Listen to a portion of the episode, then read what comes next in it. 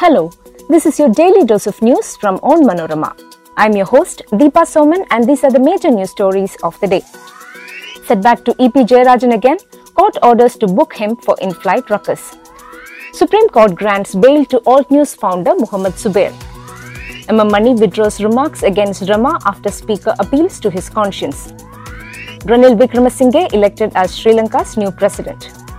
Commonwealth Games bound athletes sprinter S. Dhanalakshmi and triple jumper Aishwarya Babu turned positive for banned drugs. Let's get into the details. In yet another setback to the ruling CPM in Kerala, a Thiruvananthapuram court on Wednesday ordered to book senior party leader E.P. Jayarajan for pushing down two protesting Youth Congress activists on board a flight last month. The Thiruvananthapuram First Class Judicial Magistrate Lenny Thomas ordered the Valiyathura police to file an FIR against Jayarajan and two members of the Chief Minister's personal staff, Anil Kumar and Sunish VM. They will be slapped with charges including attempt to murder and criminal conspiracy.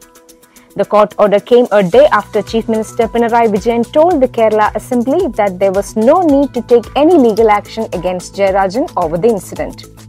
The court issued the order on a petition filed by Youth Congress activists and Kannur natives Farseen Majid and R.K. Naveen Kumar, who are out on bail after being arrested for staging the Black Flag protest against the Chief Minister on board the flight.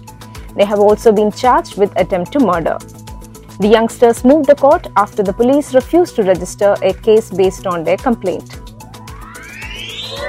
The Supreme Court on Monday granted interim bail to Alt News co-founder Muhammad Zubair in all cases against him and ordered that he be released from custody immediately. The top court also directed that all FIRs against Zubair should be transferred to the Delhi Police Special Cell, which is probing a separate case related to an allegedly objectionable tweet he had posted in 2018 against a Hindu deity.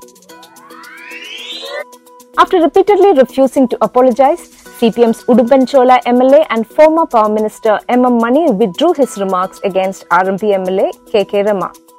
I had said that Rama's widowhood was her fate. As a communist, I should not have said such a thing. I withdraw the sentence. Mani told the assembly on Wednesday.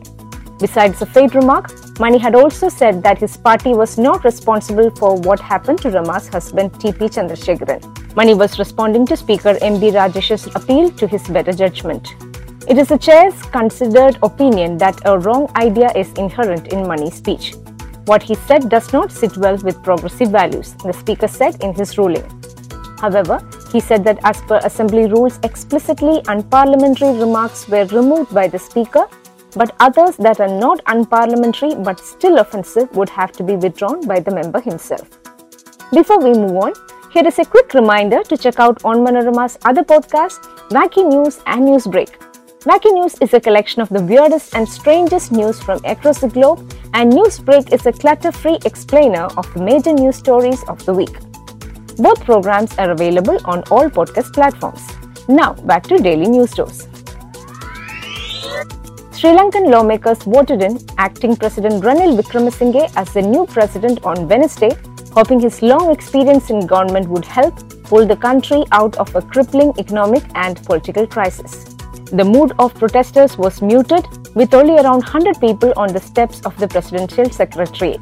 Many of the hundreds of the thousands on the streets who forced the ouster of previous President Gotabaya Rajapakse last week had wanted Wickremesinghe gone too, labeling him an ally of the Rajapakse family.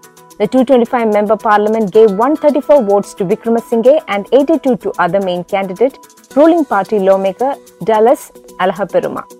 A third candidate, Anura Kumara Dissanayake, got just three votes according to the Secretary General of Parliament. The win for Wickremesinghe, a six-time Prime Minister, came despite public anger with the ruling elite after months of severe shortages of fuel, food and medicines. Two Commonwealth Games bound athletes, sprinter S. Dhanalakshmi and triple jumper Aishwarya Babu, have returned positive for banned drugs as dope shame struck Indian athletics is just a few days ahead of the multi-sport event. Both have been ruled out of the upcoming July 28 to August 8 Birmingham Games and have been handed provisional suspensions. Dhanalakshmi returned positive for a banned steroid in a dope test conducted abroad by the Athletics Integrity Unit of the World Athletics.